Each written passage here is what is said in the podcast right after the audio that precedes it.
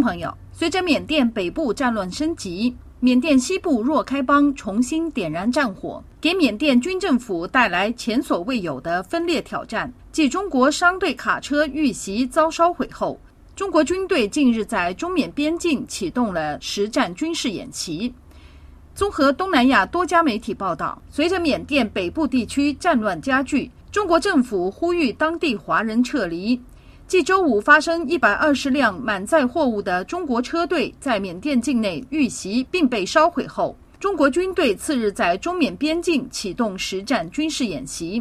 新加坡媒体引述中国人民解放军发言人讲话称，这是一次年度训练计划。演习目的旨在测试战区部队的快速行动、边境封控、火力打击能力，做好应对各类突发情况的准备。缅甸军政府发言人在官方社交媒体发文表示，中缅军事关系牢固，两军合作友好，并且不断加强合作。左敏敦补充说，中国军演目标是维护边境地区的和平与稳定，这并不违背中国不干涉缅甸内政的外交原则。针对中国商队卡车遇袭事件，缅甸军政府指责这是缅北少数民族武装组织策划的恐怖行动，而当地少数民族武装果敢同盟军发言人李嘉文否认这一指控。随着缅甸北部战乱升级，此前中国一方面跟缅北地方势力合作打击电信诈骗团伙。一方面则跟缅甸政府军保持良好关系，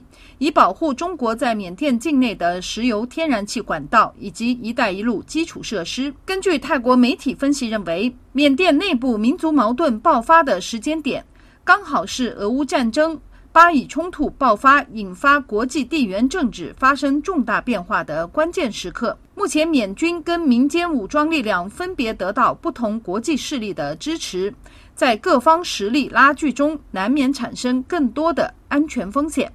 这种情形让注重商业利益而两头下注的北京政府陷入了困境。此次中国军队沿着中缅边境进行实战演习，相信是有意向缅甸军政府以及缅甸少数民族武装同时发出警告。根据缅甸官方媒体透露，缅甸外交部长吞瑟于二零二三年十一月二十三号。在内比都跟中国驻缅甸大使陈海举行会谈，双方就促进双边关系、维护缅中边境地区和平与稳定以及法治合作交换了意见。有分析指出，缅北地区长期由不同派系的地方武装组织掌控实质统治权，而这些民族武装力量在当地经营包括赌博、毒品、诈骗。甚至贩卖人体器官的灰色产业，而腐败的缅甸政府军同样能够分到一杯羹。可是，当这些灰产给中国乃至东南亚国家的社会经济乃至国际声誉造成极大伤害时，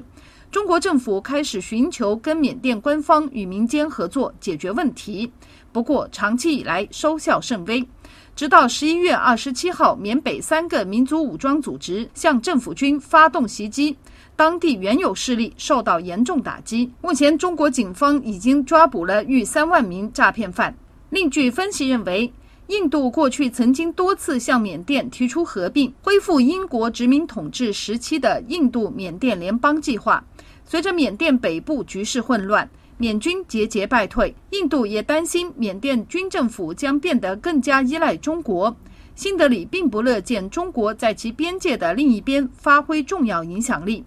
孟加拉国同样希望与缅甸政府加强关系，双方就将罗兴亚人遣返缅甸若开邦保持合作。根据马来西亚媒体援引仰光消息称，近日缅甸西部政府军与当地若开军重新开战，目前缅甸与孟加拉边境贸易完全中断。与此同时，面对缅甸危机，东盟机制的作用令人产生质疑。东盟除了拒绝让缅甸军政府领导人参加东盟会议以外，这一机制发挥作用有限，原因在于东南亚成员国之间秉持互不干涉内政原则。流亡泰国的缅甸人权活动人士定沙顺磊一推文提出两点质疑：首先，必须评估东盟五点共识为何失败；必须制定东盟领导人共同努力向缅甸政变政府施压的行为准则。综合媒体观察认为，缅甸政府军多次跟平民武装发生战斗。尤其二零二一年初以来的战斗，明显削弱了缅甸军队的实力，因为正规军的数量正在迅速减少。目前，缅军正面临多线作战，并在几乎所有民族武装地区逐渐失去了立足点。